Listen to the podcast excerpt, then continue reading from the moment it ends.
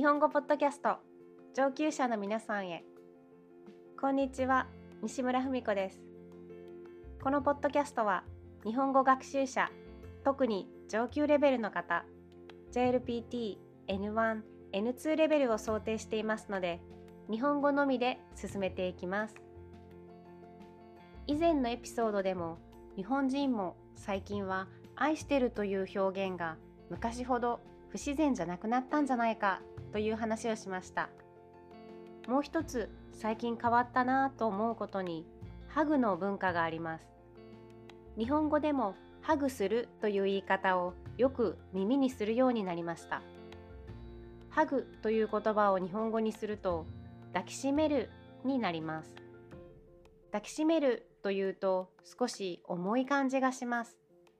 恋人同士や親子の場合でもきつくしっかりハグするというイメージなんですよね。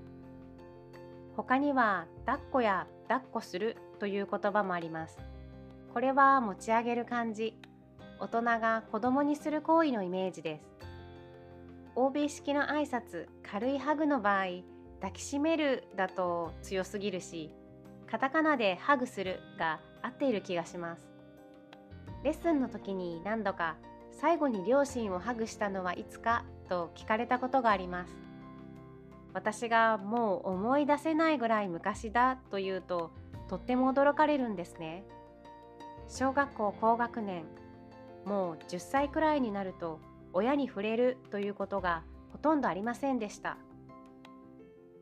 私と同じ40代の人やそれより上の世代の日本人がみんな私と同じというわけではないですが、そんなに珍しくないと思います。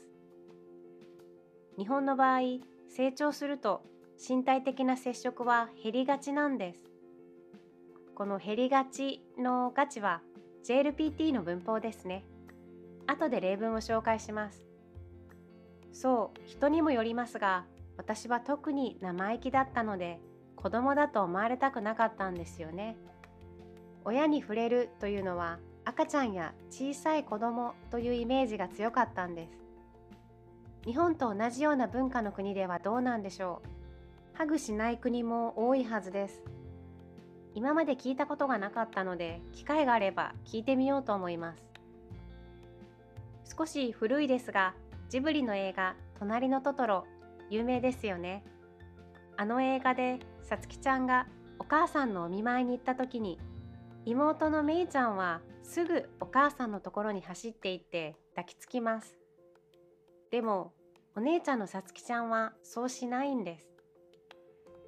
古い世代の日本人にとっては、親の体に触れるというのは子供っぽいというだけじゃなくて、なんだか気恥ずかしい気持ちがあって照れくさいものなんです。さつきちゃんも自分はお姉ちゃんで、もう子供と思われたくないと考えていたかもしれないし、ただシャイな女の子だったのかもしれません。このような文化の違いから、ハグをしない、されないと冷たいと感じたり、ホームシックになったり、最初は寂しかったという学習者の方もよくいらっしゃいます。ちなみに先ほどのトトロの病院のシーンで、さつきちゃんの髪の毛をお母さんがブラシで解くシーンが続くんです。2人の間にハグはありませんが、私はこのブラシのシーンで強い親子の愛情を感じます。ハグするという言葉がよく使われるようになって、多分10年以上経つと思います。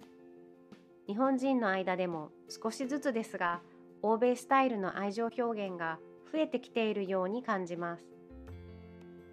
いいことだなぁと思っていますが、私自身はやっぱり古いタイプの日本人なので、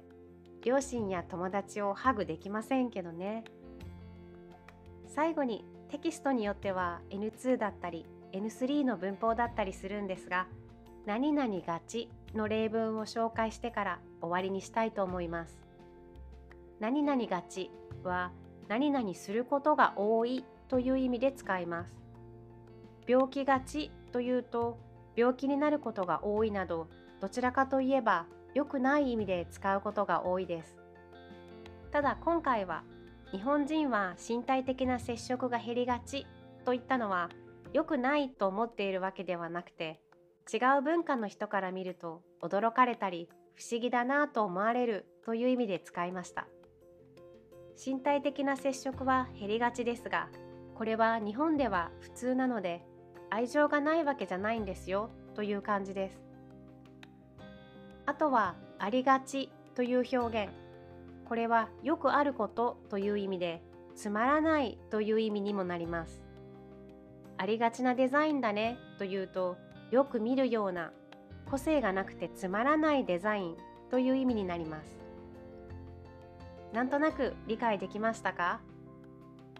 それでは今日はこの辺で終わりにしたいと思います。最後まで聞いてくださってありがとうございました。また次回、西村文子でした。